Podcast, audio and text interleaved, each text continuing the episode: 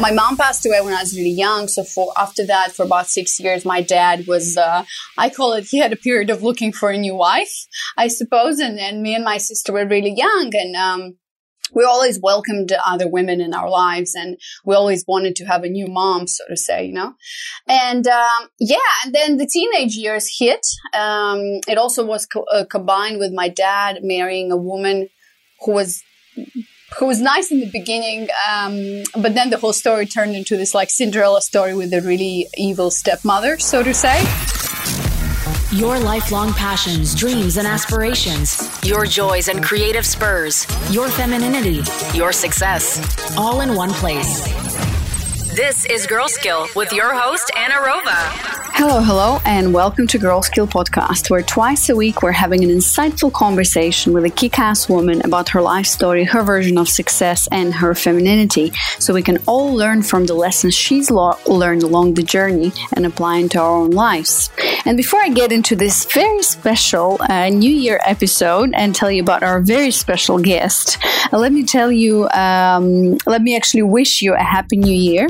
Uh, I hope you're uh, getting over the celebrations and I hope you had a magical holiday season. 1st of January is usually known as the day where you do nothing and uh, recover from everything. I had you had a gr- I hope you had a great night and just had an amazing time. And I want to wish you for 2018, uh, or if you're listening to this after 2018 or New Year's, um, I want to wish you three things that I wish myself every year, which is more self love, trust in yourself and peace in your heart and in your mind. These are the things that really keep me going every time. And you know, when I feel down, when when things are going wrong, more self love is what we all need. Trust in yourself that everything is going to work out we're all playing a game here and we're doing our best. And of course, peace in our heart and our mind, which means, you know, less worry, less trouble, and just ease and flow and peace. Um, and as my gift to you, I decided to release this very special episode, as I told you, where I am my guest on my own show. Actually, not my guest, but I am um, Robin Ligat's guest on my own show. I found another amazing podcaster from uh, Seasoned Athlete Podcast podcast. So Robin uh, usually interviews women over 40 who've got who've done incredible things in their um, athlete and fitness life, and she's like interviewed you know women from the first ever Boston Marathon, women over 60 and sometimes even 70. So it's been incredible. I really wanted for someone to come on my podcast with really high energy and interview me about my story and you know all the tools that I'm using and everything because I got so many requests from girlfriends and listeners being like, "Well, Anna, what is your story? What are your tools and resources? And what do you think about success and femininity? And to be honest with you, it was it was uh, it was amazing to be on the other side and i and i i mean i knew it before but i realized you know being a guest on a podcast is not an easy thing. Sometimes you're nervous. I was actually nervous. You don't know what to say how it's going to sound you know like how do you answer all these questions? So yeah i had to really think about some of these questions which was really cool. Uh, but there's also as you might understand a lot of pressure um, of being a you know a guest on your own show. And so far i've interviewed 43 women which has been amazing. And i've got some amazing content. And it was a lot of kind of pressure and responsibility as well, especially answering questions like femininity and success. So I truly hope you enjoy it. Um, this episode is really the story of how it all started for me you know in a, in a, tiny eastern european country of moldova that a lot of people don't even know it exists or where it is on the map. You know where for the first 17 years of my life my I, my life just seemed quite average uh, only that it wasn't. For those of you who don't know i lost my mother when i was really young at the age of eight and i and i was left dealing with an evil stepmother. That's why this episode is called cinderella. Achieved all her dreams and as a teenager you know know, I was quite a rebel, skipping school and getting into gang fights, smoking cigarettes, drinking alcohol, basically being rebellious. And um, I was also a natural, a natural leader, and I always knew what I wanted, and I hated pressure and hated to be put in a box. Freedom was one of my greatest and deepest desires since I was a child, and I wasn't going to let anyone take that away. Basically, I was fighting for life and fighting for survival, and it was a very, very hard time for me. So I talk about it, and um, you know, my, my, my ticket to make making all my dreams come true um, was basically when I won this competition to be an exchange student and left to the United States when I was 17 for a year. And since then, it all went crazy. And as you know, um, you know, today I travel the world full time as a digital nomad. I'm building my business online, which is Girl Skill. Um, and basically i talk about the road to to to this kind of lifestyle to launching two different podcasts in the last four years becoming an expert in online marketing top writer on medium uh, and my path to you know self-discovery femininity self-love becoming a yoga instructor and of course uh, the story of my love meeting Estring, my future husband in colombia and getting married in moldova so uh, make sure to stay until the end where i share all of my top tools and resources oh my god there's so many so much stuff that i love reading and listening. Um, you know, I share my super productive morning routine, but also the apps that I use to track my cycle and alignment to the moon, the podcast I, I'm in love with and listen to daily, you know, some of my favorite fiction books and transformational, life changing books on femininity and creativity, and much, much more. And you know, it's really funny. Like I was thinking about it. I'm recording from an apartment um, in Bondi Beach in Sydney, Australia we we're uh, staying here basically for a week, and we're, we're in Australia visiting family and friends and all of that because my husband is Aussie. And uh, for New Year's, we're going to go and see the fireworks at the Sydney Opera House. It's all very grand. I'm super excited. But you know, it's it's such synchronicity to be recording this today because me being in Australia and Bondi Beach uh, truly shows like how I made all my dreams come true so far. In that sense, I mean, there's always much more. And now I'm at a different stage of my life, but you know, I didn't even dream about visiting Australia. It was just like such a far away continent with kangaroos and koalas and whatever. And I just saw it on TV and in magazines. And, you know, I'm freaking married to an Aussie now and planning to live in Australia for a while. And it just a bit crazy when I think about it. You know, a tiny girl from Moldova, the poorest country in Europe, chilling out on Bondi Beach and having to pinch myself every single time some hot blokes are passing by with their surfboards, you know? It's all really funny, but uh, why am I telling you this is that I hope my story and my interview really inspires you and basically gives you confidence to do it and to to go and get your dreams and to, to live a life that you really want to live because if I can do it trust me you can do it too and uh, you know with, with girl skill and every all of my interviews and all the content I'm putting out there I'm really hoping that it helps you getting closer to your dreams and living the life that you want to live and for the new, next new year next for the new year I hope that's exactly going to happen so um, happy new year and enjoy this episode. Girl Skill Female Success Redefined. Hi, Anna. Welcome to your show. Hi, Robin. Uh, thank you very much for having me. I'm very, very excited and a little nervous too. Well, I'm I'm excited to have you on your show. Um, I feel like I feel like in a way I'm intruding, but uh, here I am taking over your show, interviewing you. So. Well, you're not intruding because I'm the one who invited you, so uh, it's all good. I'm I'm super happy and grateful that you're doing this with me because you've got a lot of experience too. So, and it's fun. This is very different for me too. I've never interviewed some. I've interviewed plenty of people, but not on their show. Yeah. So uh, yeah. I'm going to have fun, and hopefully you're going to have fun. We're going to have fun doing this thing. So I think we better get started with those blitz questions, right? Let's go, Robin. All right, Anna. Yeah. What What is your superpower?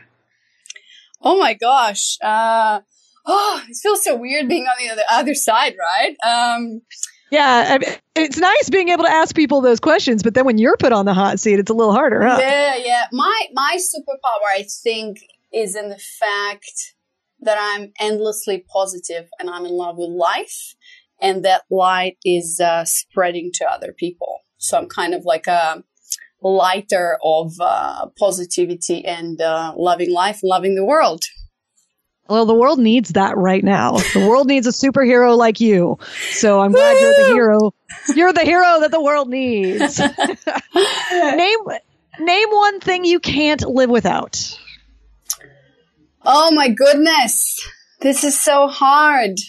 Um, well, the thing that comes to my mind is my phone, but that's so like superficial, you know? I, I don't think, oh, there you go. Okay. I can't live without yoga.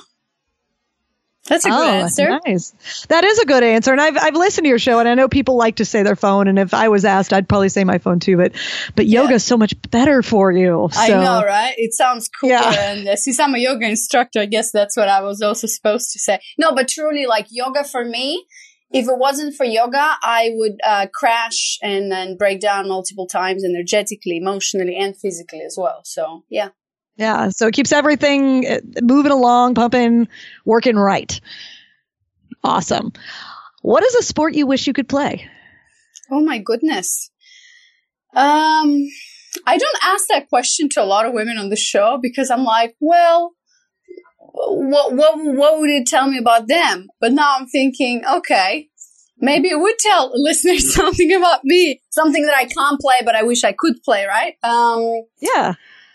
I wish I could play. Oh my goodness, I don't even know. I'm thinking of a sport like a like a like a uh, team sport or something. Like I always wanted to play volleyball and I know how to, but when I was in the US as a high school exchange student, I didn't make it to the team.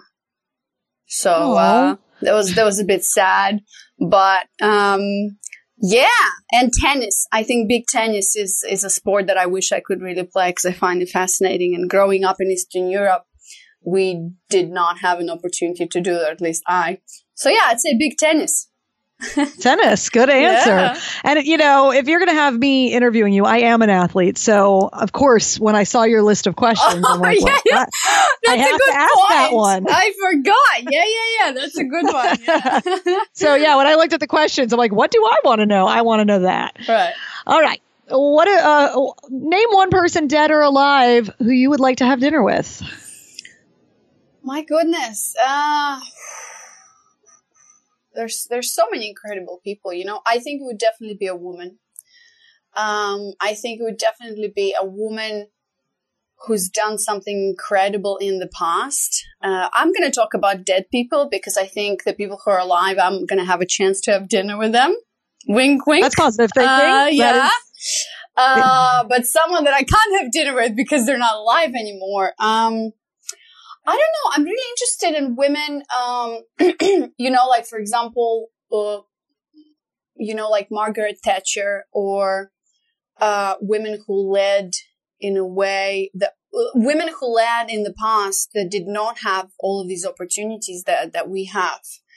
Um, and you know, a lot of women might disagree with me, but um, you know, like just women who, for example, Cleopatra. Yeah um, or women. Yeah, I'd say I'd love to have dinner with Cleopatra and have a little, uh, a little chat about life and men and power and womanhood. that's a, that's a great answer, and and I like your point about women from the past who were leaders, but kind of had to fight an uphill battle. And I and I I'm like you said, a lot of women would probably disagree because women still fight an uphill battle in many ways, but the farther back in time we go, the more uphill that battle was mm. and the harder it was for them. So to see great leaders like Margaret Thatcher and like Cleopatra, like I'm sure they would be a fascinating dinner guest. Yes. yes. Uh, what is your biggest fear? Oh, I knew you were going to ask me this question because that's a really good question. I ask everyone too. Uh, well, I'm I'm I'm afraid of spiders. I'm in general afraid of all the insects. I think it's like an insectophobia of some sort. Like that feeling of like somebody crawling on me has like, I don't know, there's something with it. And I know it's probably some sort of unconscious or whatever. I can work through it.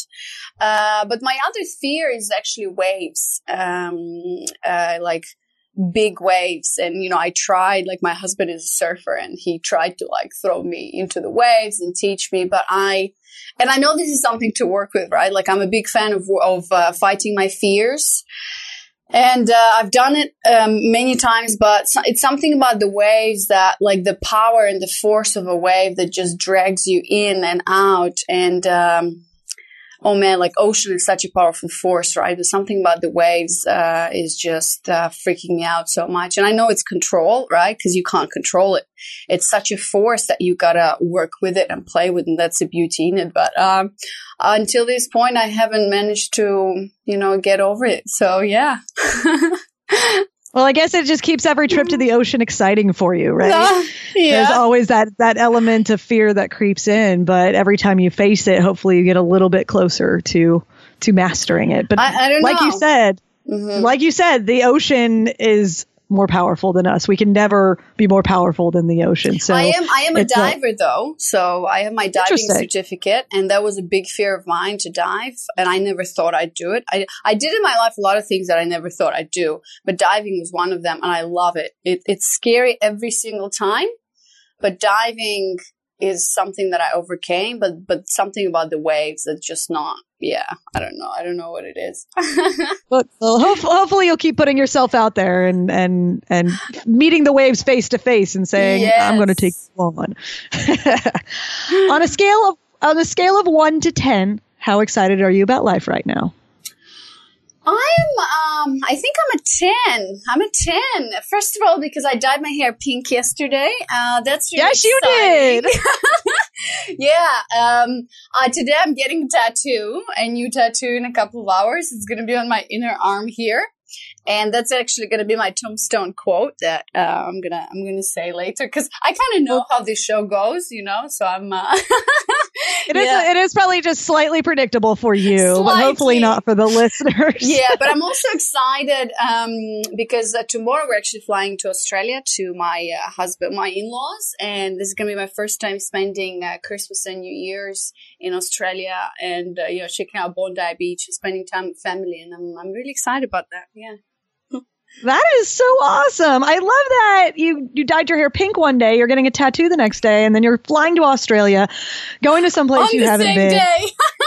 on the same oh, on the same day as the tattoo. Yes. Um, and you're gonna go to Bondi Beach, which are which is a great place to face your fears oh, and God. check out those waves. Yeah, maybe, maybe, maybe. I'm not sure, but we'll see face those Australian waves because everything's bigger oh, and God. scarier over there. So are the insects, by the way. Oh my God, uh, stop! No, I don't want to think about it. But yeah, you're right. You're right. I've heard stories about the huntsman uh, spiders just jumping on you and stuff. But ooh, I don't know. It's gonna be my second time in Australia, so um, so far it was good. But we'll see. We'll see. Yeah, yeah. Well, I'm excited for you, and I'm excited for how you are, how excited you are about life. So awesome. Well, Anna, this is the point where I'm going to ask you to introduce yourself on your own show and tell us what you do.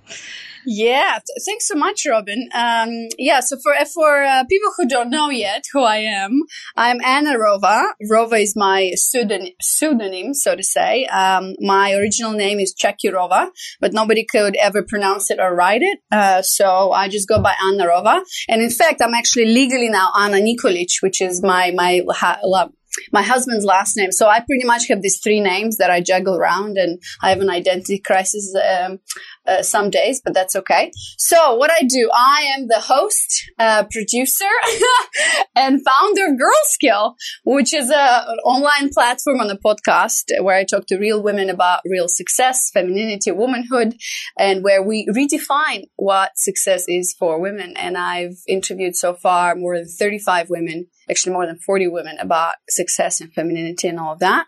I'm also a writer, so I write on Medium um, about life, love, and relationships. I'm a yoga instructor, certified yoga instructor, um, and a digital nomad slash location dependent entrepreneur. I've been on the road full time working online for more than two and a half years now. So uh, that's in short who Anna Rova is. So you keep busy, girlfriend. Yes, I do. My next question for you Do you consider yourself successful and why? Oh my God. You know, I've asked more than 40 women that question, and uh, it's very hard um, not to get uh, like you know not to borrow a couple of quotes uh, a couple of uh, success definitions from all these women but it's really interesting. I think all the women i've interviewed kind of summarize it really well.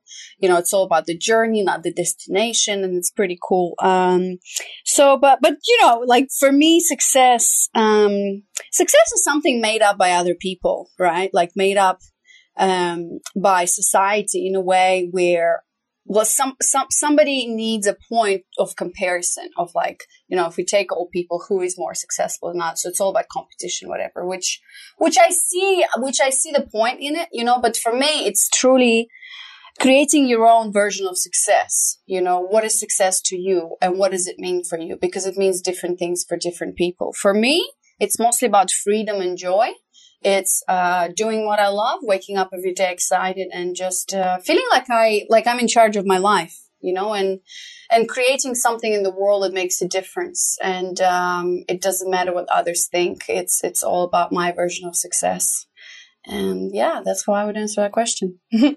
Yeah, that's a good answer. And you're right. A lot of people define success or ha- they don't like they don't understand what success is because it's been defined by other people. And so yeah. they look at their own lives and it's like, well, I'm not making X amount of money or I'm not living in X amount of, you know, I'm not living this type of living situation, therefore I'm not successful. But I think in this day and age, there's just so many different ways to define success. And especially, you know, living a life that you're living where you're you know you're a writer you're a podcaster you're a yoga instructor you you're a location independent entrepreneur and digital nomad which i definitely want to talk about mm. in a little bit. Um, you know it's like your life is a life you've defined. And so yeah. you get to create you get to create success for yourself which is really cool. I'm like yeah? Think, thinking about it. Yeah yeah. Like yeah. I'm like am i right? Am yeah I right? you're right. Absolutely. I mean you know and i think i told you this before is that sometimes I look back just to even just to even five, six years ago when I just finished college. Uh, I mean, every year when I look back, it's I'm always redefining myself every year. But even six years ago, I was a completely different person.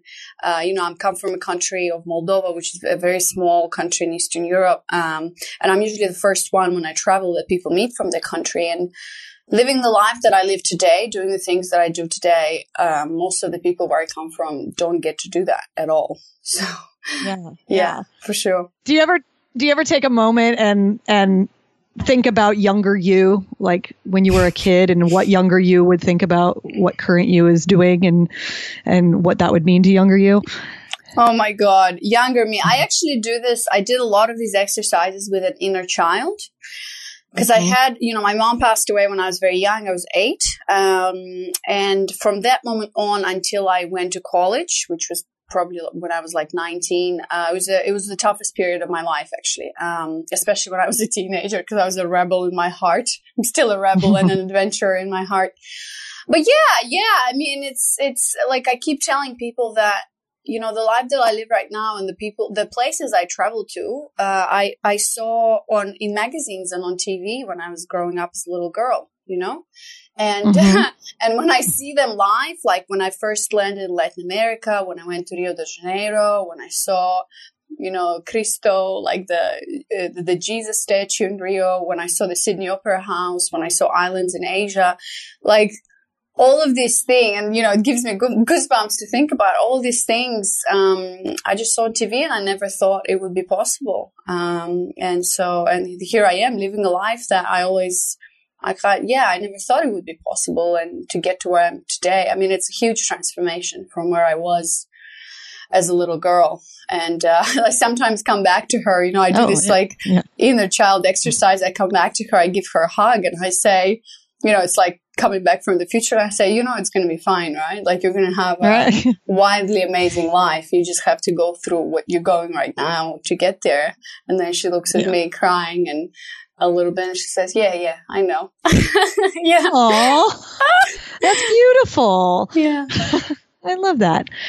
So my next question, what is femininity for you?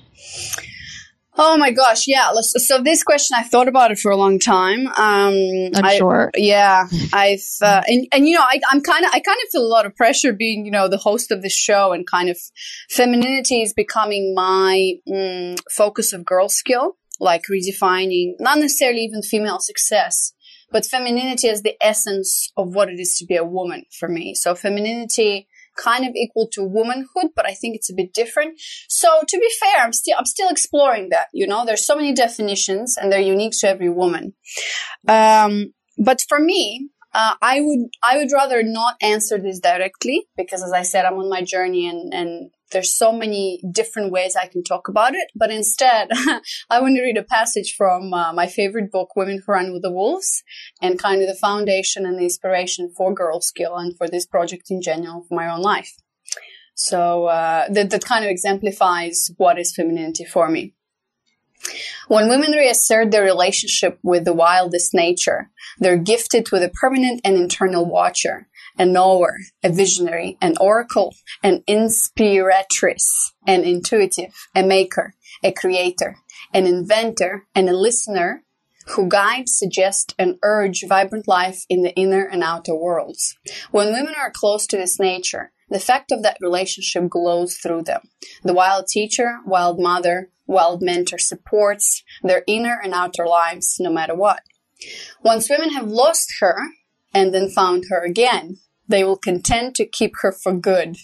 Once they have regained her, they will fight and fight hard to keep her. Their creative lives blossom. Their relationships gain meaning and depth and health. Their cycles of sexuality, creative work, and play are reestablished. They are no longer marks for the predations of others. They're entitled equally under the laws of nature to grow and to thrive. Now their end of the day fatigue comes from satisfying work and endeavors, not from being shut up in too small of a mindset, a job, or a relationship. They know instinctively when things must die and when things must live.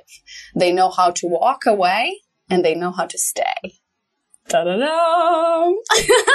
yeah. Yeah. I never I had never heard that before, so that was really cool to mm. hear. Mm. And it just it just spoke to to the power of femininity and the power of womanhood. Yeah. And really if really I, embracing it. Yeah, if I would say it in one word, I think femininity is power. And it's a power that a lot of women do not um, understand or haven't embraced yet or haven't discovered yet. So my mission with Girl Skill is to to bring that knowledge uh, to a lot of women and uh, yeah, and basically empower them in that way. I love it, and I and I'm a big supporter of that. And even, I think uh, even with my podcast where I I talk to older athletes, and many of them are women, it's like discovering your physical power is sort of where my domain is. Mm-hmm. and so it's kind of it's kind of a cool connection that i feel with you that you're helping women yeah. discover discover their power. Oh, thank you. You're welcome. So i want to talk about kind of how you ended up where you are today. Um, because as you mentioned, you are location independent entrepreneur and a digital nomad. And I've heard you say that in several episodes of your podcast. I've read your blogs. And so I'm beginning to kind of learn that phrase. And it's a phrase that I haven't experienced in my life as someone who's lived in the same state in the United States. I've lived in California, born and raised, never lived outside of the state. So I'm fascinated with people like you who have figured out how to live anywhere and all the places that you talked about um, in your intro and, and or when you talked about uh, your your inner child and, and, all the all the places that you get to tell your inner child that you've been um, that that fascinates me. And I want to know how you got to that point like how you how you decided to live this life and how you made it happen for yourself and that's a pretty loaded question I know but I want to know Yeah, well, I'll give you I'll give you the short story, and I think um, I mean some of my listeners, you know, read my blogs and everything, and they kind of know my story because I've liter- I've written extensively about my travels and about my story and inner child and my mother's death and all of that. So everybody who's interested can go to Medium and read about it.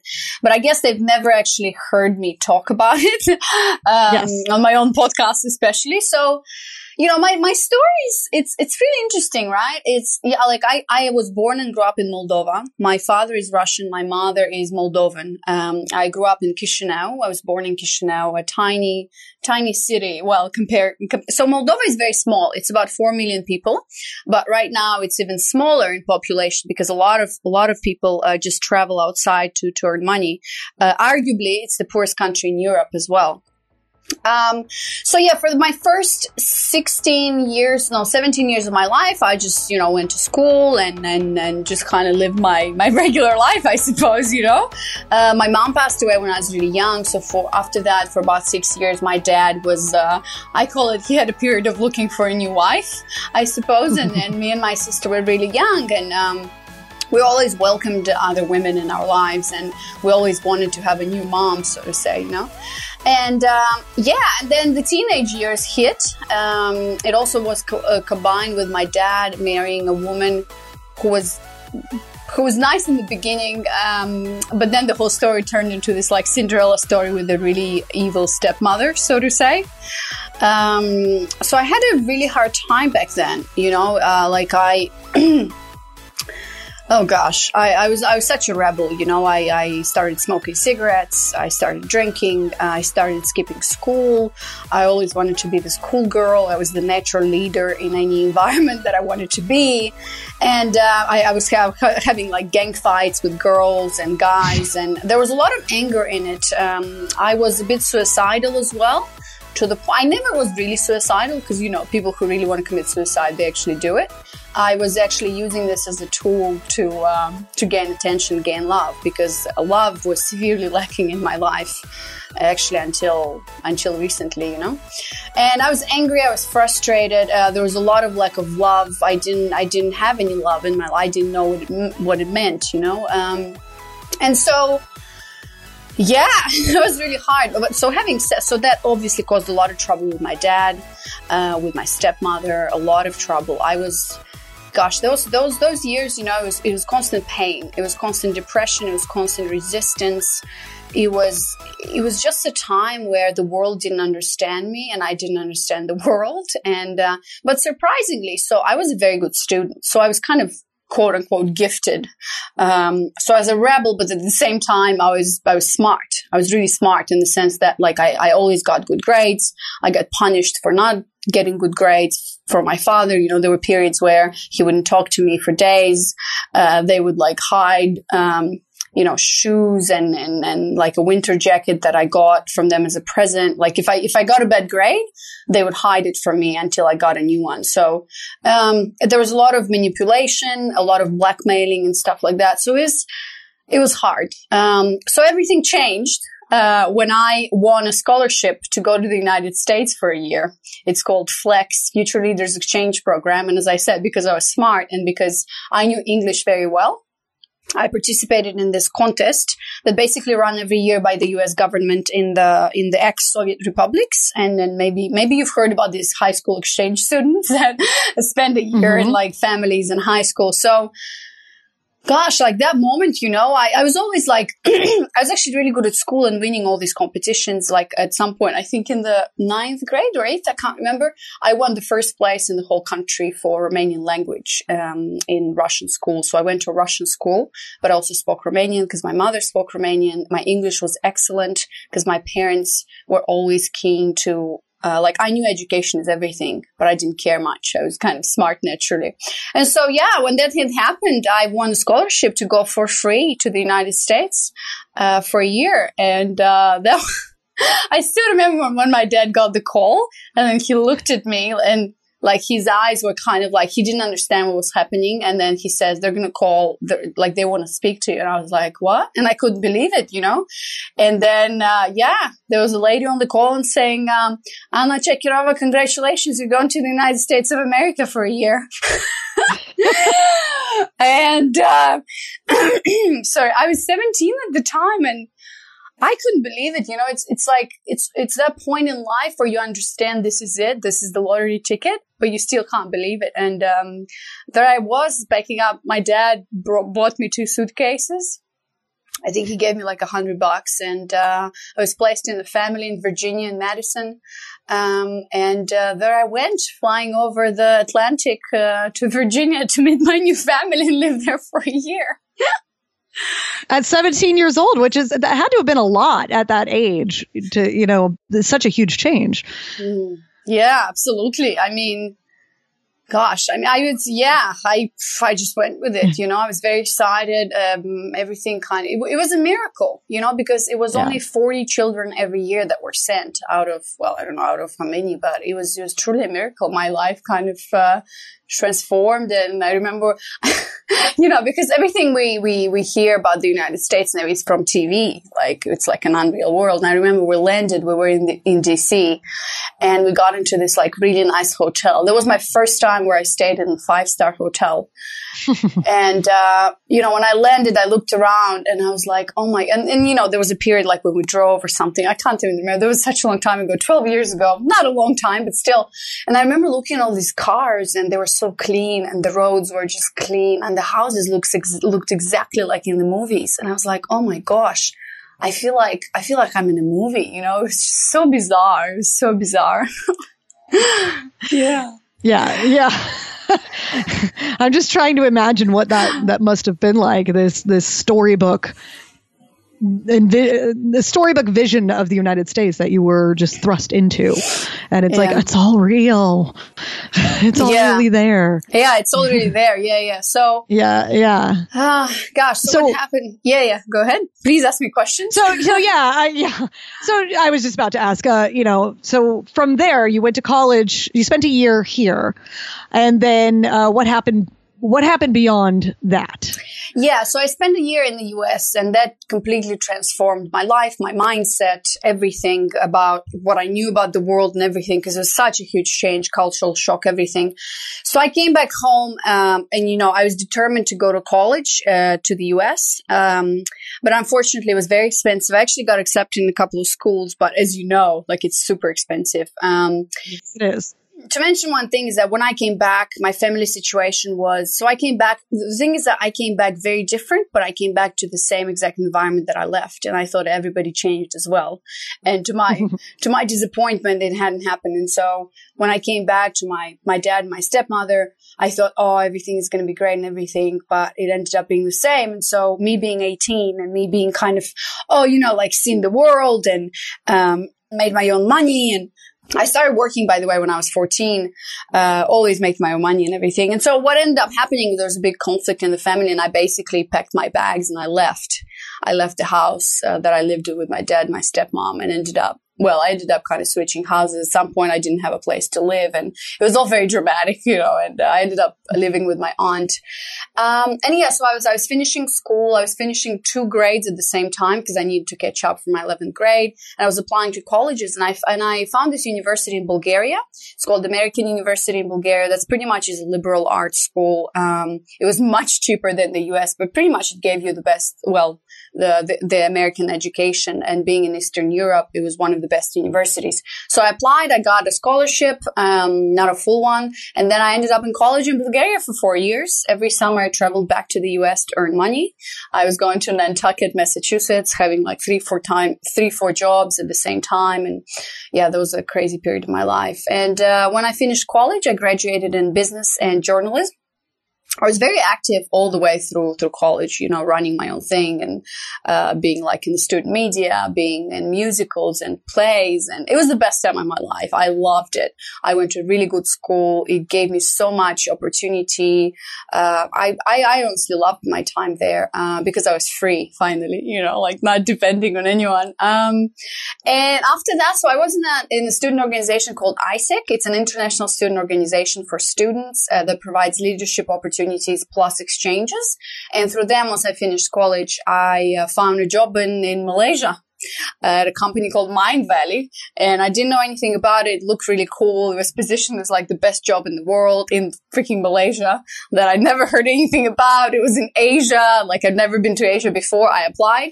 I got selected. And uh, two months after I finished college, I was on a plane uh, to Malaysia. So that was your first your first kind of hint of your new life was taking this job in another country.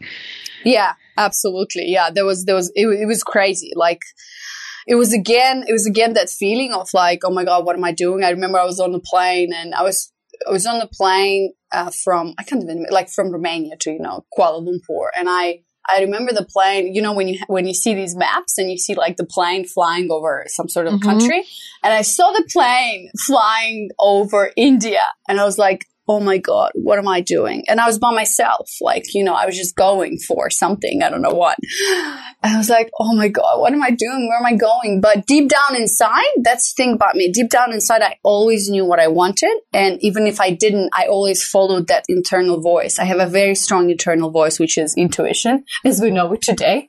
And I tend to follow it constantly and it, it tends to lead me always in the right direction. Yeah. And it, this is taking me back to your biggest fear question, actually. I just find it so interesting that when I asked you about your biggest fear, you talked about insects and you talked about waves, but you never talked about pursuing your life.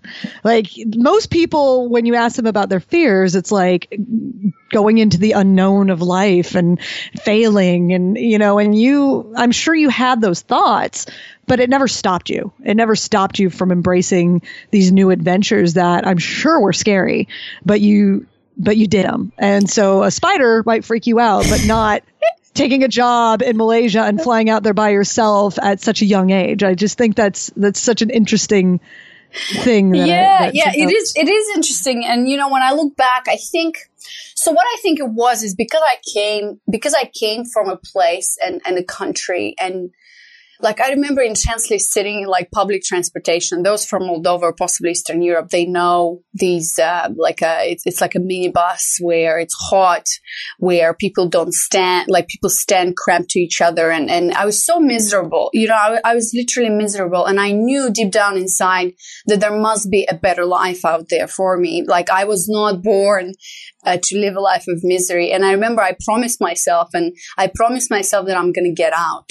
I'm going to get out and I'm going to prove to myself and I'm going to have a better life because I, I'm not like I was not born to live this kind of a life. Um, there's a lot of resistance. There's a lot of just negativity, and there's so many things. And I, it was so strong in me. I needed to get out. And my dad, which I'm grateful to him to this day, always told us, "Your ticket to a better life is you need to get out of this country and education is going to give you that ticket. And I'm like, all right, let's go. and yeah, yeah.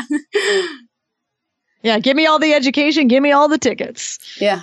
Yeah, it's yeah. very interesting. and so, so, do you want me to kind of like fast forward to where I am today really quickly? Well, I want to know mm-hmm. how you ended up becoming what you call or what a lot of people call a digital nomad.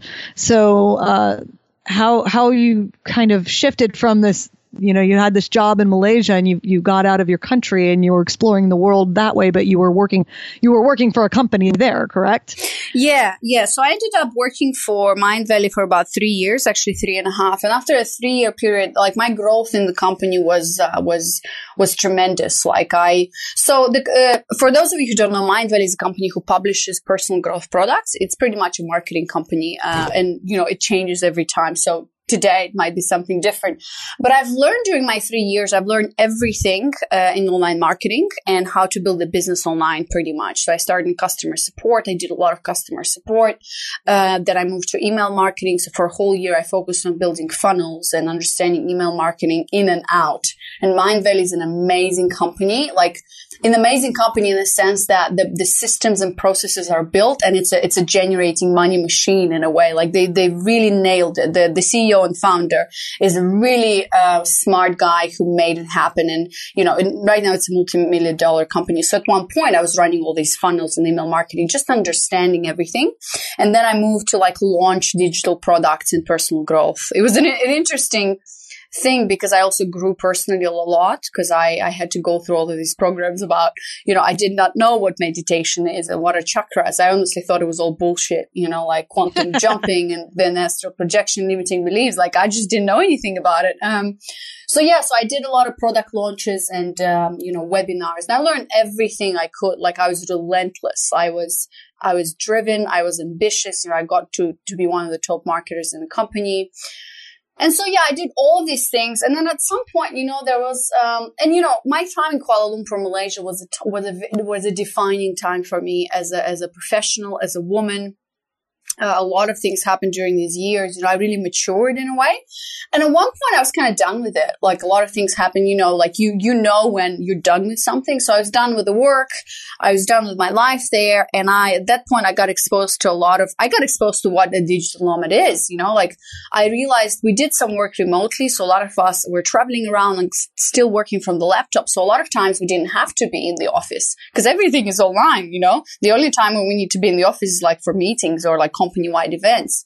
And I realized I got exposed to all of this kind of digital nomadism. I was like, hey, I can do this. And Another part of it was I was not getting paid as, as much as I knew I could be paid if I worked in the US, for example, because I had a lot of knowledge that I knew deep down in my heart and I knew it for sure that people are going to pay big money for what I know and what I do. Cause I, at some point I was launching like multi, multi-million dollar launches, right? Um, yeah. So then I, I said, okay, this is it. Let's go. So I transferred with the same company. I started working remotely for the first six months. I bought my ticket, one way ticket to Bangkok and uh, I picked my place. So I started in Koh Samui, a lovely island where I had a friend. Um, and that was it. So I went to the island. I, um, I booked an apartment. I rented a, like a studio apartment by the beach. I got myself a scooter. I didn't know how to ride one. Um, I learned in the process, got into a couple of accidents. Um, and, um, yeah, so the first six months were crazy. Um, and, you know, I talk about it on the podcast. We talk about digital nomad. It's just crazy because life, this kind of life throws you in so many different directions. And me, I was 20, 26 at the time it was very unexpected. Uh, it was it was just crazy the first six months, and I kind of I've kind of got my shit together, and then and then yeah, and then I switched to another company, uh, worked for them remotely for a full year, and then and yeah, since then I traveled all over the place for more than two and a half years. You know, like Mexico, Colombia, Brazil, uh, Australia, all over Asia, Spain. Um, you know, it's it's been it's been an incredible journey. And then I met my husband on the road as well. So like uh, almost two years ago, we met in Colombia, and now and I just got married a couple of months ago to him, and and so here we are with my new project, Girlskill, that um, hopefully is going to be my lifetime work and my online business. yes, yes. Um, and I, before we get to Girlskill, because there's some things that that popped up along the way that I actually want to talk about too. Um, but I'm curious, like what what is the hardest part of living this type of life, and what is the best part about living this type of life? Oh, it's so interesting because I, I, actually talked to uh, Jenny Lachs, who runs Digital Nomad Girls. That whole episode was all about you know how glamorous this lifestyle seems to be right because i'm mm-hmm. i don't know if you saw these pictures but it's all about ooh you know uh, work by the beach work by the pool throw your laptop in the pool and take it out and work some more um, that's pretty know. much all i see when people talk about yeah yeah exactly like they're they are uh-huh. sitting on their beachfront property right uh, you know in a sunny day with their laptop and in like some sort of flowy outfit and that's that's my vision like that's what i envision your life is like. So um, I want to know, like, yeah, what what what is it really like on the on the roughest days, and then and then what are the best parts? Yeah, so so that that is all okay. Let me let me let me um, let me explain it this way. So the digital nomad uh, movement is a growing movement because everything, and when you think about it, it kind of makes it makes a lot of sense because so many businesses are now going completely online. Some businesses are completely online. Some businesses are moving towards it. Some businesses are outsourcing some parts online because everything is online, right? Like I live my life anywhere in the world and I do banking, insurance, I do my work, I do everything from my laptop. I just need Wi-Fi. Um, so a lot of people, when they're starting out, this is a lifestyle that they want. It really, truly feels amazing and incredible. And, you know, you feel grateful and blessed that it's incredible to travel the world and be in all these different places and, you know, drink coffee here and work from coffee shops and go to beaches. And, and so, so that's the thing. That's, that's what you want when you get into it. And that's what I did for about a year and a half. And it was amazing, right? So I'll talk about the positive things. Obviously, like you travel the world, you live in different places, you make money online, you meet different people, you have all these crazy, amazing experiences. It's like, you know, you travel, but you also work online and you look like location dependent and you get all of the benefits. Yeah. So that's the beauty of it. That's, that's an amazing experience you get. Um, now, and then that's what a lot of people, most of the people would like dream life, right? Now, the mm-hmm. glamorous mm-hmm. side of things, it's not like that all the time. So there's a lot of downturns. So there's a lot of people who start and never continue because they realize that's not for them and that's absolutely fine. What I learned along the way is that being a digital nomad, being location de- independent is the same thing as being not location dependent in terms of work, routines, community, right? So we as humans, we, we want to bond, like we thrive well, most of us, even if we're introverts, we thrive when there are friends around, when there's a support group. We thrive when there are routines. We're productive where we, we set structures around ourselves that, that help us be productive. So at some point I moved from place to place every two weeks and that, it, and as amazing as it was, I, I wasn't getting any work done. I wasn't productive. I had to say, I had to meet amazing people and then only to say goodbye in the next two weeks. And it was, it, it's, it was hard, you know, and you can't build a business, you can't build a serious business online working from the beach or the pool. It just doesn't work. Uh, you can't build a business or even like get productive on the way without having your gym that you want to go to every day, you know, or without knowing that, that banana pancake shop that you can work from. So it's a lot of like moving from place to place requires a lot of time and energy and a lot of discovery. So like when we land a new place, we're like, okay, let's find a yoga studio. Let's find this. Let's find this. And while all of these things can be amazing while you don't have to work, but when you do have to work and you have priorities, you have to build certain structures and routines. So that's the thing. you know, all this glamorous lifestyle is cool for someone for someone who's kind of exploring it, you know, who it's amazing and all of that, like you're, you're traveling around, you're doing your work, it's all cool. But if you're getting serious about life and you want to make this a permanent lifestyle, which for me currently it is, I build structures around myself and me and my husband right now, we stay in a place for at least three months, uh, because at least the first two weeks and the last two weeks are all about like figuring things out. And then, and then I honestly, I crave travel experiences that are not work. I just want to travel. I want to be a tourist at some point, you know, like we, we, we want to go to Japan, for example, all these places just for a week with no work and with no laptop, please. That, that's what I'm craving at this point of my life. right, right. When you finally get to be on that other side where you can live anywhere and, but you're working, it's like you just want that that tourist experience just once. Yeah, because it's still yeah. work. It's a lot of hard yeah. work and it's a lot like I I'm someone who thrives working with people. I need like personal connection, personal touch and online work is not like that. Like people have a lot of misconceptions about, "Oh my god, laptop. I hate staring at my laptop for 8 hours a day. I hate it." Like there's no energy in it. It's a machine that I have to stare yeah. into a screen, you know, and it doesn't give me that flow. But hopefully I have yoga. Hopefully I talk to women like you on my podcast. So that yes. kind of makes it a lot better. Yeah. it definitely helps. And, and, podcasting is a great thing for someone who works online all day because you do actually get to talk to people. And generally, mm-hmm. when you're mm-hmm. when you're hosting a podcast, you're talking to inspiring, interesting people. Yeah. And so that's uh, something you and I both share there. Absolutely. Um, so let's talk about podcasting a little bit because I was I was curious to find out that Girlskill is not your first podcast. um, so, and in fact, your other podcast is sort of almost like on the other end of the spectrum from yes. Girlskill. So tell me about your first podcast. Oh my God. Yeah. So a lot of people don't know it. Uh, but Girlskill is my second podcast. My first co- podcast was called a Men Inside Show. So, and it happened when, so I was still in Mindvalley in Malaysia. I broke up with my boyfriend and uh, I was kind of like single, happy, free and single. And I realized that I don't know anything about men. I don't know anything about relationships. I don't know how to date. Um, I was talking to girlfriends and I and to men as well because I, I, was kind of a I was a, I was kind of a man a couple of years ago in in the sense of energy, um, mm-hmm. and I think that this is one of the reasons why I broke up with my ex boyfriend. But I was just really curious. I I was fascinated by the fact that men and women have no freaking idea how this whole dating relationship thing works. Like we assume a lot of the things but we're not like we don't know how to talk to each other. We don't understand each other, how the game works. And uh, yeah, so at that time I was listening to a lot of podcasts about like digital marketing, online marketing. One day, and I always wanted to have my thing, you know, like I always wanted to have my project. And I and I was at mindvalley where the environment was very uh, entrepreneurial. And then one day I remember I had an idea. I was like, oh my god, I'm going to start my own podcast and I'm going to be interviewing men about women and relationships. And so uh, here I was. I uh, created this amazing branding, and it was, it was such a great project. I loved it, and I was finding all these men to talk about women and relationships. And so I've interviewed more than forty men.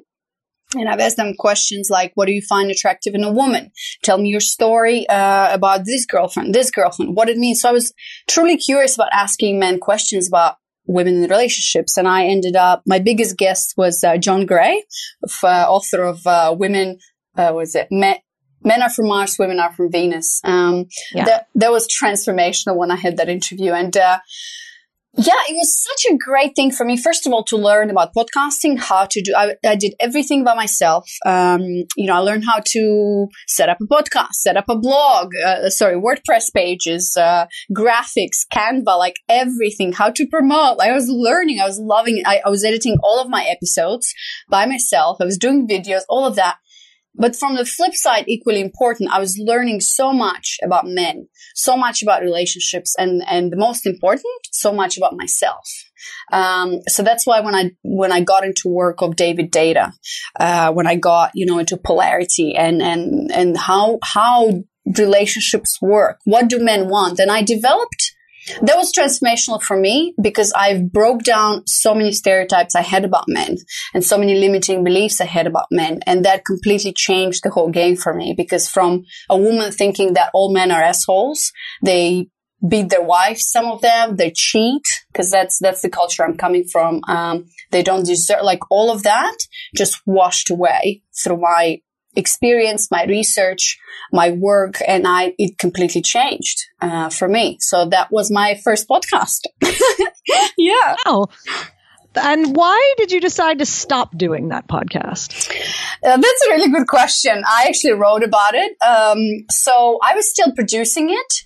Uh, it was not bringing me any money. I wanted to make it as a business, but now, you know, looking back, I realized I treated it more as a hobby. I didn't treat it as a business.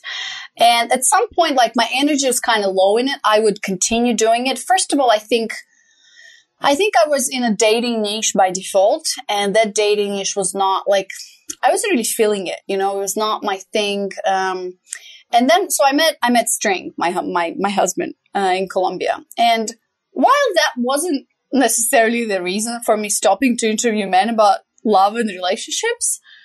I just, it was a natural progression to be like, so that project was really honestly for myself, you know? And I feel like everything we do is to improve ourselves. We are our own teachers and we're looking for answers that we, we want to get. Same thing with Girlskill. And it kind of naturally kind of died down. You know, I didn't feel excited anymore. It, it literally felt like that chapter was closing with me meeting Estring, with me just traveling, understanding who I am and fully stepping into my femininity and my emotional freedom with men. So it's kind of a natural, I don't know, it was, it was great. Like, but it just felt like, okay, it's time to close that page and move on. yeah. Yeah, I got I got what I needed from this. Yeah. And and now it's time to do something else. Mm-hmm, mm-hmm. Yeah. And that something else became Girlskill. that something else became Girlskill. Uh, but please keep in mind that I was doing online marketing in in parallel. Yes. I was always working and supporting myself through my email marketing, online marketing knowledge. I was a consultant pretty much and uh, and um, and an email marketer. Um, so what happened is that one day, like I think it, I, I started to do a lot of self exploration because I wasn't waking up excited to check my conversion numbers or how this funnel is doing or how are the landing pages doing. And, and another factor for me, and I wrote about this, um, was that I wasn't researching things. I wasn't reading about online marketing, you know, and I wrote a blog post about the trap of doing something that you're good at and getting paid well. So I was getting paid really well for what I do. And it was, it was such a tough decision to leave that world because it's like, that's madness, right? Like, why would you do that? You're only going to grow from here. You're only going to get more money. Like at, at some point I was earning so much money that I, well, it's not, we're not talking millions, you know what I mean? But for me mm-hmm. and for my lifestyle, it was a huge shift. At some point I could afford anything I wanted. I, I, I could live anywhere in the world I wanted in a way. And I walked away from that because I started my discovery. I, I, I, realized that's not me. That's not for me. And it's weird because it's like, why would you just throw away five years of your professional life? But it didn't make me happy anymore. I was depleted. I was almost depressed. Like last year, this this happened last year actually, uh, before the New Year's. I was so depleted. I was apathetic, and for me, the la- for me, the worst thing that can happen is that I'm not excited and there's no energy. And I was at that point of my life and I was like, what is it? What is it? And then I remember, so I quit my online marketing job. I said, all right, this, I'm done with this. Like no matter what happens next, what I need to know today is that I'm done with this. I'm not going to do this anymore. Um, and so I just gave myself some time to write. So I quit my job and I, and I was writing and, um, I gave myself time and the space to really explore myself because I didn't I didn't give it to myself for a long time and I think a lot of us are at that place where we have a route that we need to follow. You're good at this, you know, finish college, do the work and all that. But we really don't have the time or the space to actually explore who are we? What do we want? And so when I looked actually at everything I've done in my life, besides money, besides work, everything that I did for free and what really excited me, and I went all the way back to childhood. You know, I love being on stage as a little girl. I, um, I, I learned all these poems by heart. I just loved the competition. I loved being on stage. I loved creation. I always wanted to be creative. My mother, you know, who passed away more than 20 years ago, she was actually a creative producer. And uh, it was really interesting to discover all these things about myself. And, you know, I looked at my Men Inside show. I was like, oh man, I did that. I was a producer for some, uh, my ex-boyfriend's, uh, you know, music video videos. I did some commercial work and it was just that creative production side of me that never got to be explored. And, and, and so, yeah, through all this writing and allowing myself to write, to be a writer, I got to like top, top uh, writer on Medium um, in love, travel, and relationship. It was, it was transformational to just discover that part of me that was never there and to allow myself to pursue it. And I got to thank my husband for it because he really supported me. And so that's how Girlskill was born because I missed creating. I missed being on stage. I missed uh, podcasting, and uh, so but the whole thing flipped. I started. I decided to go um, and ask women questions about femininity and uh, success. yeah. And when did when did you start this podcast? So I started. So the idea came. So we bought the domain in February uh, last year. Um, I started very actively working on the idea and recording episodes in July. So July 2017, I recorded my first eight episodes and I fully went for it, you know, relentlessly, like signed up for all these programs and everything. And I launched on the 23rd of October 2017 with three episodes. Um, and uh, so I'm today I'm actually releasing my episode uh, 17 with uh, Tina Eaton, a woman who lives in a trailer and travels across North America while freelancing. So and I'm releasing twice a week. So it's been, let me see, about nine weeks, nine, ten weeks since release. That's it's so new. I had no idea it was that new. Yeah, because it's like double. It's double the episodes. Because you're yeah, you're just you're creating so much content through yeah. it that it doesn't. It feels like it's been around a little bit longer, uh, mm-hmm. uh, just because you you keep producing and keep uh, releasing new episodes. Yeah, it's been an incredible yeah. journey. um, so yeah. What What would you say is? I mean, it, it hasn't been around very long, but based on what you've recorded, what you've released so far, the people you've talked to, uh, what is the greatest thing you've learned from girl skills specifically? Oh my gosh, this is such a great question. So I've released so today is the 17th episode, but I actually recorded 43 interviews with women and I'm taking a break for January just to kind of rekindle and reset. I was recording like a mad woman for the last two months. So in the last two months, I did 35 interviews, which were wow. like an hour, an hour and a half. It was crazy. Um, so, and a lot of the more, most exciting interviews are actually coming up after like this conversation with what we're having today. Um, you know, I interview, oh God, I interviewed so many incredible women. Um, so uh, I interviewed a transgender woman who went male to female. That's coming up next week, episode 18. Um, I just interviewed last week a U.S. Navy helicopter pilot who's a female.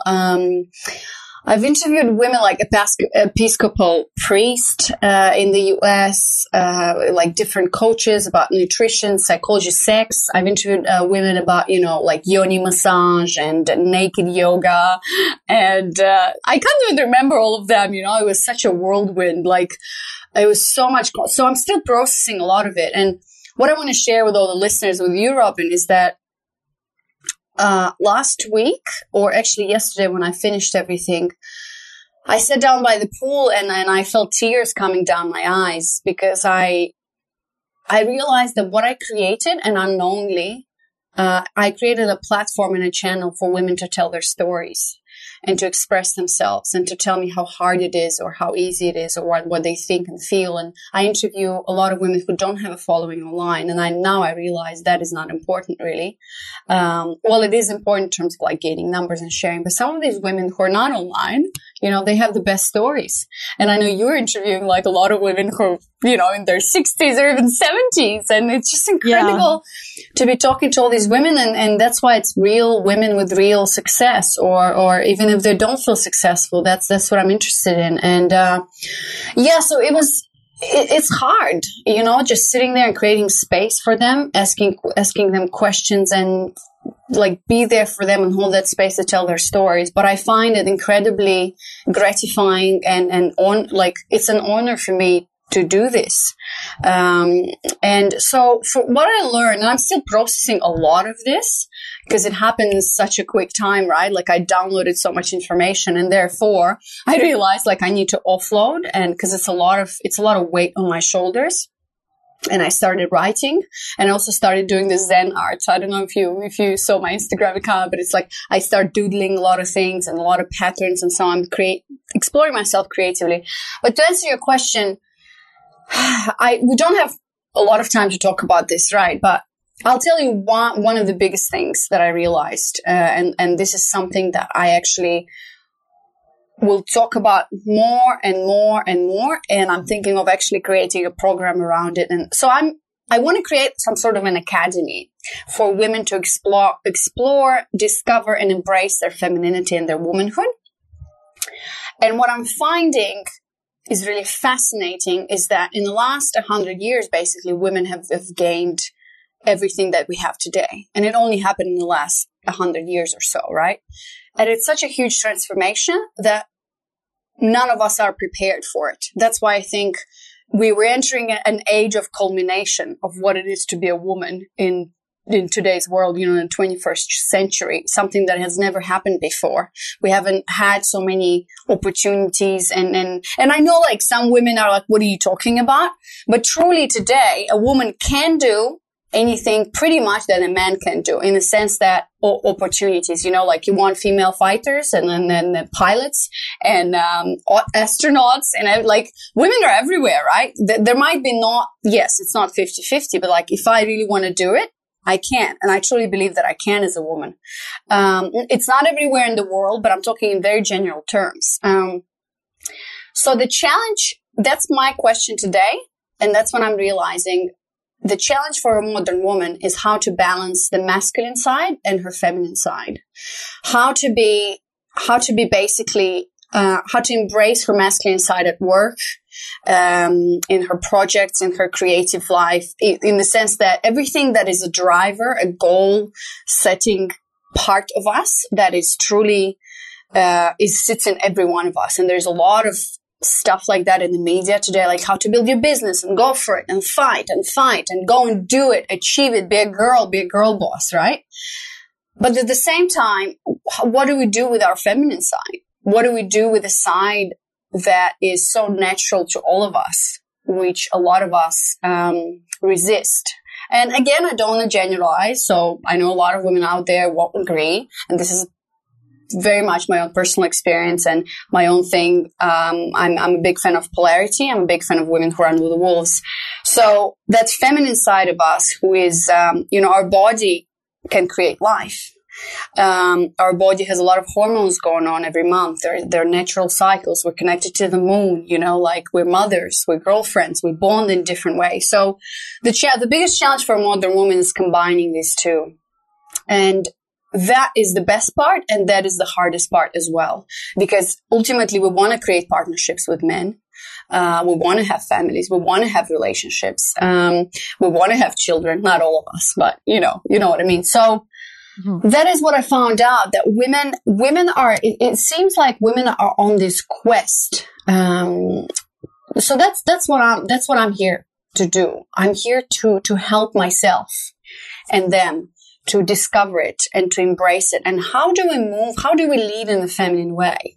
Because I've had a, a huge transformation going from being a quote unquote man in everything, in relationships at work and everything, to embracing my feminine side and knowing that I can do whatever my husband can do. I can earn as much money as he does, even if not more. But I choose, and I choose maybe not to. And I only can do that, and I should do that if I want to. So that is the main question that I'm trying to answer. And as soon, the more I relax, the more I find joy and freedom in my creativity and who I am as a woman, the more I, well, actually, the less I fight, the less I resist, the, the less negative I am, the more space I create for myself, for my family, and for the world. to embrace my womanhood and my femininity, um, the better the better my life becomes, and the the happier I am. And so I'm going to end with this this this idea. I'm listening to a lot of Russian. I'm listening to a lot of Russian courses on femininity and uh, polarity and all of that. And there's this Russian guy who says, you know, a strong woman is a happy woman. And that is a transformational concept that I, I want to bring today to, to all of the women listening and, and, you know, to the world pretty much that a strong woman is not the one who can do it all. Is not the one who can, and Robin, you might agree with me or not. I, I'm really curious to hear the thoughts, but a strong woman is not someone who can do it all, who can prove it to, to herself and then the world and, you know, build all the muscles and fight, fight, fight, fight. A strong woman is a happy woman, no matter what it means to her. But when a woman is happy and glowing and in the state of play, when she's loving life, when she's loving men, when she's grateful and she's in the state of pure bliss, that is a strong woman and she can do miracles and she can move lives and she can transform all the men around her, all the women around her. She can transform the world with that power. So that's why femininity is power for me. And that's the whole concept that and I'm still exploring it. You know, it's not like set in stone, but to this day, after 43 interviews, that is my conclusion that I'm, that I'm coming to. Yes, yeah, and uh, you t- you said you were curious to know my thoughts because yeah. it's, it's you know I come from a place of of athleticism, and I so when I hear about it's like strong woman isn't necessarily building muscle and being the strongest, and and at first I was like, you know, I like my eyebrow went up a little bit, but it's yeah. like, but it's also about, but it's also about being in a state of play. And I'm like, okay, now I'm kind of getting it because that is the life that I'm seeking to lead through being strong, building muscles, but my the joy that I experience by being in these athletic situations and pushing my boundaries at my age, um, which is a little bit older than you. I'm 43, um, but and talking to these other women who are doing similar things. But the point, like nobody's doing it because of a sense of obligation. They're doing it because of the joy that it brings them. And and they're talking to me because of of helping other women experience that joy. And so it's about kind of going back to that original quote from the women who run with wolves about basically discovering and owning your power mm-hmm. um, and however that looks for you. And it can look different ways for different people. For me it's a state it, it, tends to be a lot in the the physical space. Um, but for other people it may not be. For other people it may be in the creative space or it may be in the family space. Um, but it's really yeah. about just taking ownership of that power. It's very interesting that you say that. And i and i you know having talked talked to so many women it's really the thing that a woman chooses to pursue in her life you know either it's like I, I understand when you say the physical body because you're working with your body and you're feeling your strength in the sense of what I can do, let me play with this. So it's really different areas of, of our lives as women. And, and I, and I feel that they also change with age, right? Like it's so interesting. Yes. There's so many, so many shades of us that we, we're exploring in different points in our lives. But the point is that the point, as long as it's coming from the, the state of play, joy, creativity, and freedom, and not of obligation, exactly what you said then I think that that's the point. Yeah, not not something yeah. that you need to prove to someone, or not if you're not in competition with your husband or whatever. Then that's that's really that. Like that's what we're here for. yeah. Right. Exactly. Exactly. So, and I think a lot of people, especially in the United States, define femininity for them is defined by kind of outward circumstances, like other people have defined what femininity is supposed to look like.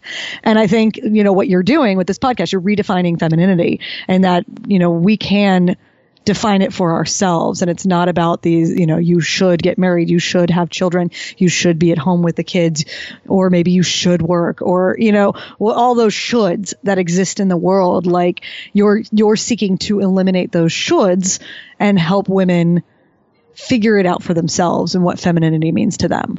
Yeah, yeah, absolutely.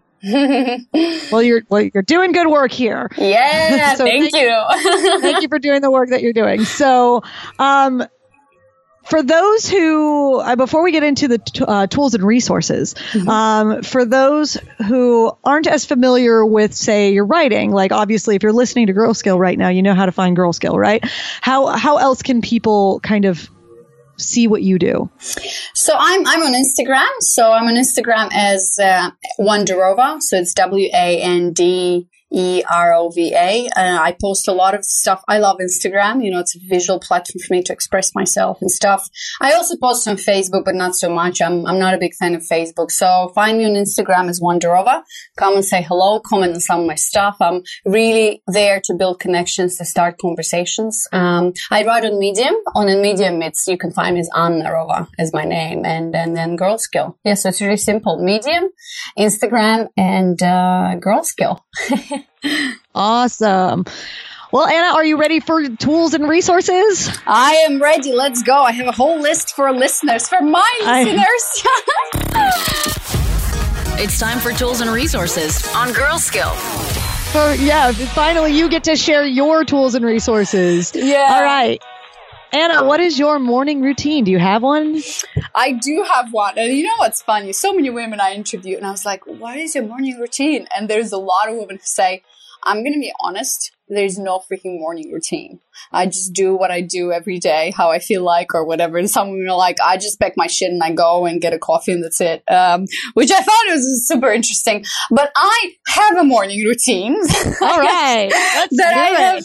Yeah, that I've developed actually, um, in the last kind of two years, you know, and it really, it really helps me stay happy fulfilled productive because it gives me the time to take care of myself first. And this is this is an incredible actually if you if you want a tool that's what i highly recommend. And i and i will try you know i'm not a mother yet but as soon as i am I know this is the secret too, because I feel like a, a, happy woman is the one who fulfills herself first and then she has to give to others. Because there's so many women who are depleted of energy, emotion, energy, just simply because of this simple fact that she doesn't take care of herself first. And whether it's a morning routine or not, for you as a woman, that's your choice. But for me, that's it.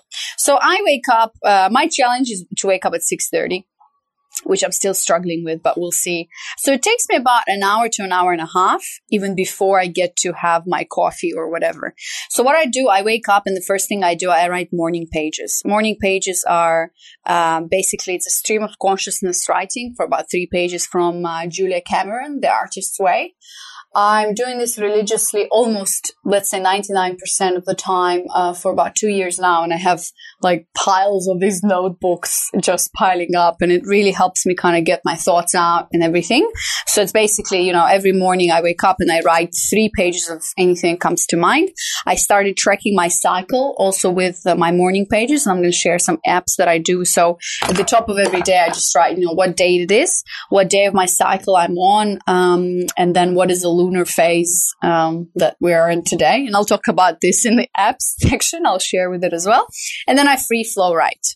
Uh, so that takes about maybe 15 to 20 minutes. Um, then something that I started doing a couple months ago, uh, I pull out a tarot card, a daily tarot card which is really interesting. I actually got this idea from my episode 12 with Amanda Cook. She does it as well. And I was like, oh, that's really cool. I always wanted to, to get into tarot. So I do that and it kind of gives me like, I don't know, a fun way to discover the, the cards themselves and kind of give me a bit of guidance. If I have a question uh, that is really on my mind, I also ask the cards. And for, for everyone who like, I always thought tarot was a bunch of bullshit, you know, like some wow wow woo woo like new age thing. But yes. I've changed my mind a little bit because I started really exploring it and, and I started reading about it and the whole psychology behind it. And I, I feel like it's really, I don't know, it's been transformational for me. I really like doing it. Um, so that's what I do. Uh, next, then what do I do? So I do that. Okay, yeah. Then I meditate for about eight to 10 minutes. I want to increase that to about 25. What I did when I was doing my yoga teacher training, uh, it really helps me kind of just get away from everything, breathe, and and and uh, clear my mind. Uh, then I do a bit of exercise. So on, I have a routine that I do actually in bed when, where I sit, and uh, it's basically stretching. So it's about fifteen to ten minutes, or I go into the pool and I swim. And uh, yeah, that's pretty much it. And then I take a shower and I start my day with coffee, good breakfast, and um, I usually go to a co-working space. So that's that's my morning routine. well, I got to tell you um, about morning pages. So I listened to several episodes of your podcast, and it seems like so many of your guests do morning pages, mm-hmm. and that is the first I'd ever heard of morning pages. Oh wow! Okay. And so I'm going to tell you today, this morning, I wrote my first morning pages. you did! Oh my god, it's exciting. How did you feel? it felt good. Like it, it it's you, you know, at first it's like three. Pa- I have a pretty decently sized notebook, yeah. and it's like, oh, this is going to take so long to write three pages.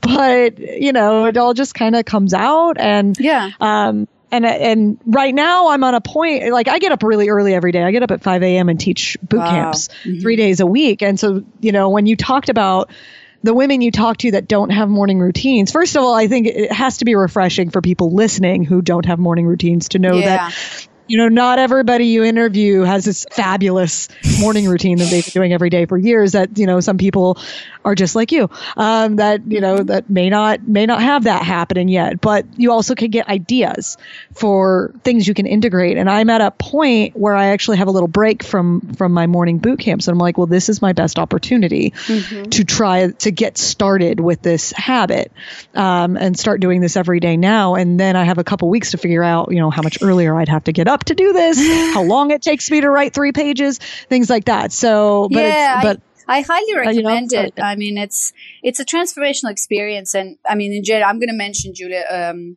Julia Cameron's book. Um, but I also want to add this is what I forgot to add, Robert, is that because I felt like there's such an emotional weight because of the podcast and the work that I do, I realized that I create a lot of content every day.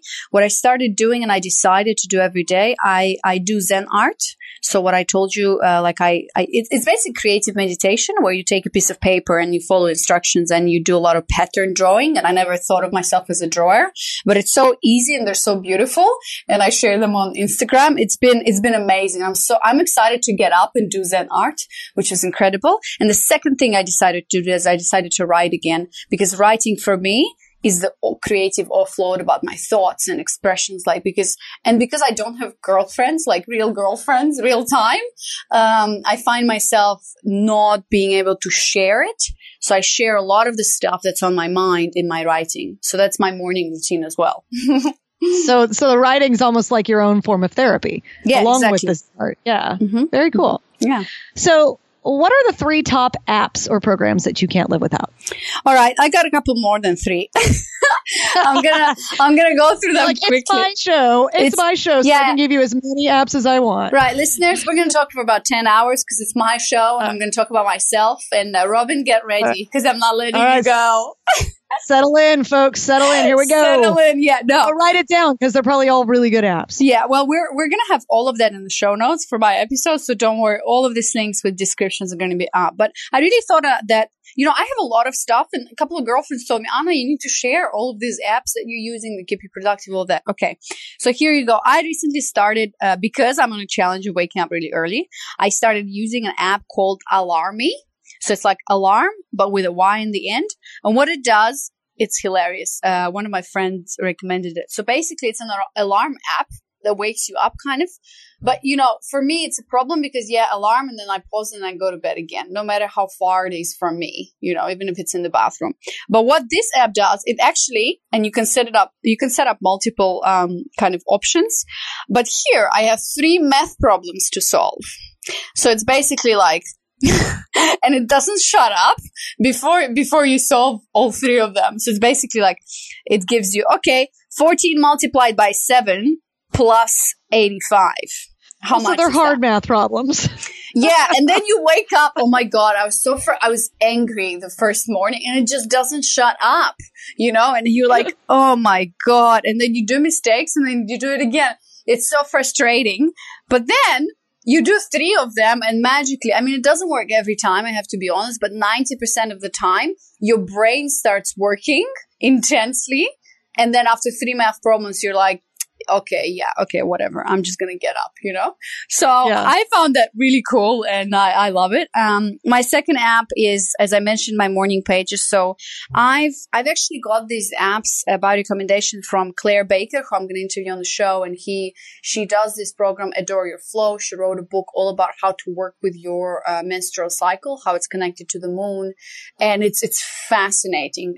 As soon as I got to know about this work and how I can schedule my life around my cycles and work with it and not against it transformed. It's, it's a complete transformation. I'm still working through it. So one of the apps is called Clue. Before I had this like tracking app that's like, yeah, whatever. But this one is called Clue and it's really good because it shows you what day of the cycle you're on, how many days until your PMS or whatever you do little notes. It's called Clue. And then the second app is called Moon just like a moon. And the, the only thing that that app does is it shows you what, um, what phase of the moon you are today and how many days until the new moon or the full moon. And so I track how aligned I am with the moon in terms of my cycle. And usually, and you know, through, through my interviews, probably women know, or if, if any listeners um, are interested is that you know a lot of women bleed well naturally we bleed uh, with the new moon and then ovulate with the full moon. If, if a woman is aligned with herself her womanhood and everything sometimes it's reverse but for me i'm just a little bit behind the new moon these days. So i find it really really cool uh, to be using that. Um, and then i use so i use a, an app called Plann P L A N N for my Instagram, for planning, hashtags, all of that. I want to share my banking app. So because I travel the world for two and a half years now and more, I use number 26 uh, as my online bank. I set it up online. It's in Germany. Well, actually, it's expanding to many different countries, but it's amazing. I've been using it for almost two years now. I love it does transfer, looks great, notifies me of any transactions that is happening. It's just such an incredible interface and an amazing company. So it's called Number 26. Actually, I have some some like vouchers to give away to people so we can all benefit. So if you if you listen to it, just send me an email uh, or message me, and I'll I'll give you a link, and we can all benefit from it. Um, my insurance that I use, I use World Nomads. It's an amazing insurance if you travel uh, all the time. And it saved me when I had got dengue fever in Thailand. It's a little bit on the expensive side. So I think I pay like 70 euros a month. Basically, it's a thousand euros a year, but it's absolutely worth it. Um, so that's what I get. And then I use Evernote for everything. I love Evernote. I use SoundCloud for listening to music as well as Spotify. I use Canva for my images. And then I want to share my recent kind of thing for all the online entrepreneurs out there. We just hooked up Dasheroo so it's like kangaroo, but that um, basically pulls in all of your stats in like a in like a dashboard from Instagram, from Pinterest, from Facebook. So I'm kind of exploring that. Um, yeah, so that's pretty much my apps, Robin.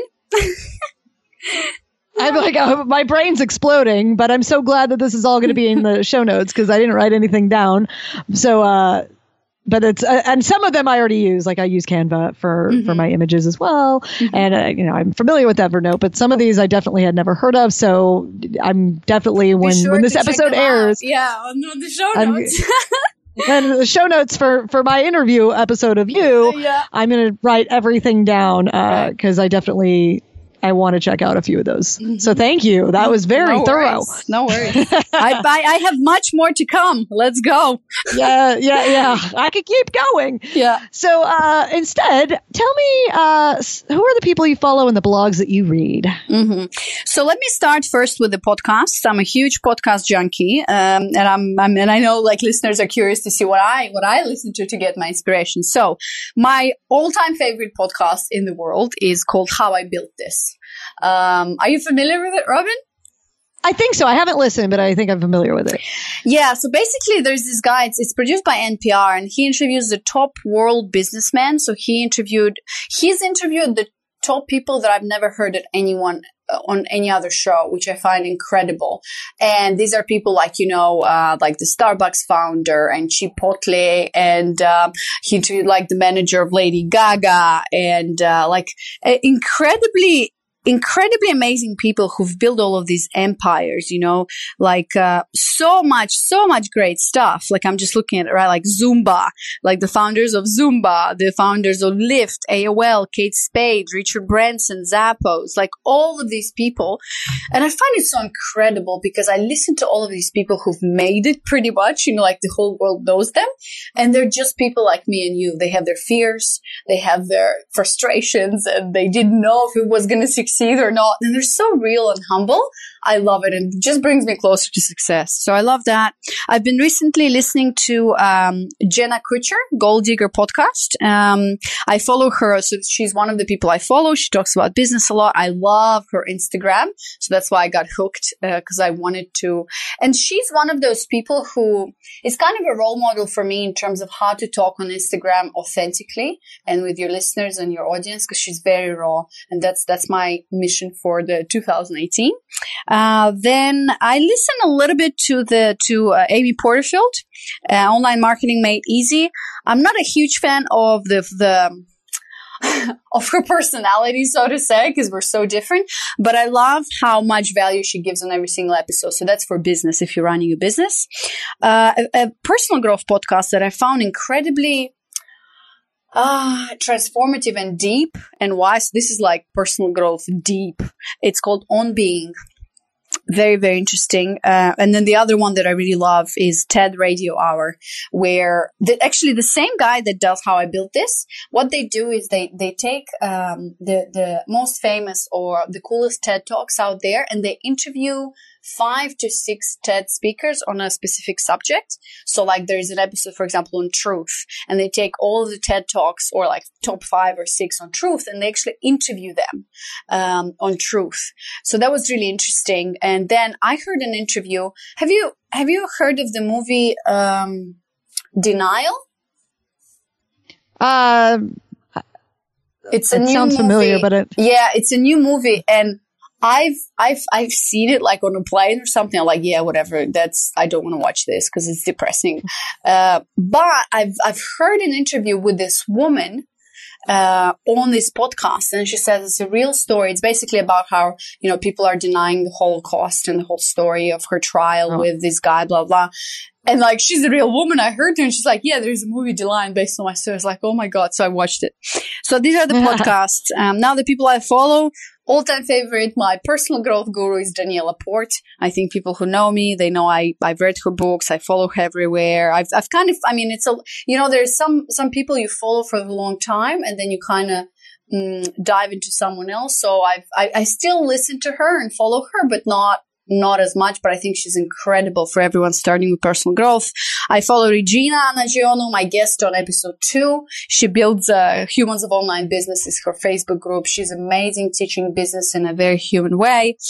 I listen to a lot of Abraham Hicks, um, especially when I have my down days or or I need to figure something out, or I'm just sick and tired because I have my down days and I hate them, but I know they're important and necessary. So I listen to a lot of Abraham Hicks. For anyone not familiar, this is a little bit woo hoo, and it's a channeling uh, person, but I lo- I believe in law of attraction. Um, so she's the law of attraction. She or them, I don't even know how to call them, but yeah, that's that. Uh, for all the Russian speakers out there, I love Mila. Her name is Mila Levchuk.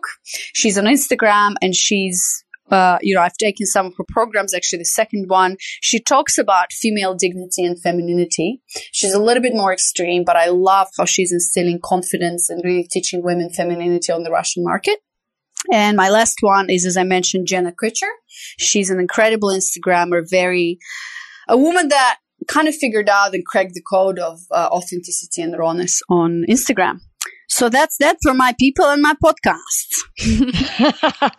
Again, another thorough list. Yeah. Yeah. yeah. so, leading into the next question, what are your favorite books? Okay, so for books, I have a couple. I'm just going to run through them quickly. Uh, of course, Women Who Run with the Wolves by Clarissa Pinkola Estes. This is the Bible into womanhood and femininity. Uh, the Artist's Way by Julia Cameron. Uh, Big Magic by Liz Gilbert. This is kind of the creativity side of things. Um, I've read a book written by Diane von Furstenberg, The Woman I Wanted to Be. And it was amazing. I'm recently to fashion design, so she has an incredible story, very inspiring. Uh, let's get into, into some of the fiction stuff. I love Ayn Rand, um, Atlas Shrugged, and The Fountainhead. Highly recommended. She talks about objectivism, which is which I so relate to. One of my favorite all-time fiction books is the Hunger Games trilogy. Uh, I love the movie, love the Hunger Games, love this kind of utopia or actually dystopia, right? Um, dystopia, yeah. Dystopia, yeah, yeah, yeah. Love that. And actually recently started reading another fiction book fantasy that kind of is reminds me of it. And uh, last thing I want to mention for books, I really want to get back into, and I highly recommend for everyone to read Russian uh, literature, Russian fiction because I finished Russian high school and um, and I really want to get into reading uh, Dostoevsky, Bulgakov, and uh, Chekhov, for example, or any any famous Russian literature authors. Um, I feel like there's such incredible wisdom in there that I really want to reconnect to. And I, and I, you know, I was reading them when I was young as a teenager, but I feel like today as a grown up woman, I'd gain a lot more knowledge and wisdom. And the way Russian authors write is so deep. They're the masters of like psychoanalysis and, um, you know, people's fates and what's right, what's wrong, you know, War and Peace by Tolstoy. Like I also want to read, but then of course I can read in the original language, which is Russian, but I highly, highly recommend, um, those, those authors, Russian authors. Yeah, that's all I've got, Robin. That's it. That's it. That's all you have. That's all I got today. Sorry, I, the list I really wish, continue. I really wish you would have come up with a book or two. Oh God, yeah. Sorry, sorry. I, I kid. I, like, let me give it all I have. Yeah. oh, you're being very generous today, Rova. For hmm. reals, uh, I think I think people are going to really benefit from all that you're sharing in these awesome. uh, tools and resources. So. Yeah. Yeah. So finally, and I feel like we're coming a little bit full circle back to your tattoo yes. that you mentioned in the very, very beginning of this episode, but you said you were going to put on the, uh, that tattoo was going to have the answer to this question. So I'm going to ask it now. What would you like to be written on your tombstone? Oh my God. Um, so I would like to be written on my tombstone, something I'm going to write today. And it's not my phrase. It's, it's something I learned from my yoga teacher training and I use it every single day of my life. And it helps me get through pretty much everything. So it's three phrases and they're going to be tattooed today on my right inner arm up top. Um, it's going to say, it is what it is. We are where we're at and this too shall pass. Yes. That's it. That's that's it. And I, I think that's a powerful statement because you a lot of us don't want to embrace who we are where we are at this moment. And and so that statement is all about you know i am who i am right at this moment in time living living my truth right now. Yeah. They're, they're you know they're so simple. And when i say them people are like what but the the beauty and the wisdom in the, is in the simplicity of these three these three different distinct phrases pretty much shape how I go through life and how I stay positive and how life is just life is just a game and a journey you know? And at the end of the day what matters is that you just kind of had fun because you know I think that nobody knows what the hell they're doing anyways. And uh, we're all yeah we're all going through life just to trying to figure out some of us push so, so hard without realizing that there's no need for it. And we're all just kind of on our own little train through life. So these three phrases kind of uh, just help remind, always yeah. keep me, keep me, um, remind me of that. Yeah. That's going to be a really helpful thing to look at on your the inside of your right arm. You said yes. when you're having those tough moments, or when you're taking things too seriously, or you know, it's just it is what it is. I am who I am. This too shall pass. Yes, we are where we're at. Yes. but pretty much we same, are where yes. we're at. Yeah, yeah. Yes. Yeah. Excellent. Very wise, and I'm and very helpful. I'm sure for your future and helpful for others. So that's mm. that is a wonderful thing to have on your tombstone. Mm. Thank you well, thank you. I this is the point in the show where normally I would thank someone for being on my show. Uh, so I'm going to thank you for being on your show. Yes. telling your story today. and I want to thank you for doing this because, you know, you didn't have to do this or whatever, but, uh, you came on board. And I mean, it's, it's, it's kind of a pressure and a responsibility, but, um, I really want to thank you. And I, you're going to be on, on, the podcast coming as well because you have your own podcast. Uh, you're interviewing yes. women over 40, uh, who are athletes and you've talked, you've talked to some incredible women out there who like first time in the world marathon runners and all these women in their 60s and 70s. That's fascinating. Mm-hmm. I can't wait to talk to you. yeah, yeah. I mean, it's been. A, I've talked to people ranging in age from 40 to 92. Wow. All athletes. Yeah, and some of them grew up playing sports their whole lives, and some of them didn't start until their kids were grown. Mm. And so it's just been a really fascinating process uh, to to talk to these women and really really fun for me as as someone who's kind of finding my way through an athletic world at an older age to to gain inspiration from the people that I talk to. Yeah, so, I can't wait so, to yeah. have you on my show, Robin. Yeah, and it'll be nice to be on the other side where you're yes. interviewing me. So so that'll be fun as well. I'll get to I'll get to have a rare experience of having been on both sides of the mic for your podcast. Absolutely. So so thank you for giving me this opportunity. I like to I like new adventures just like you. So uh, this was a fun new adventure, and when you when you posted looking for people people to do this, I jumped on it because I just thought it would be a lot of fun. And it was. It was, definitely. Thanks so much, Robin. I really appreciate it. I can't wait to release this on January 1st. yes, I can't wait to I can't wait to hear it and share it with everybody as well. Yay, awesome. Thank you. All right, so that's it for this episode with Anna Rova, with me. I hope you enjoyed and took some valuable lessons from it. I'd love to hear from you actually.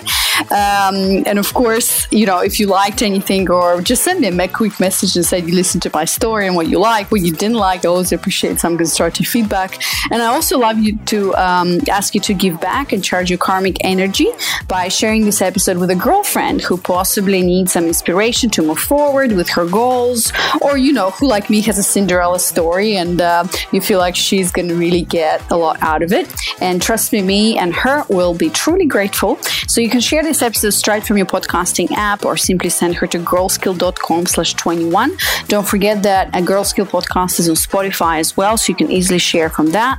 And if you want to get any of the tools and resources I mentioned together with their descriptions and links, go to girlskill.com slash 21. Um, all right, enjoy the rest of your holidays are getting back into work because I know this might be um, quite a hard time.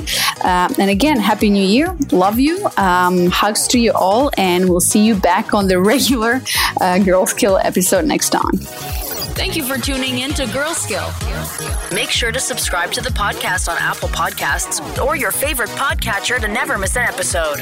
And never forget that your version of success is uniquely yours to live and experience.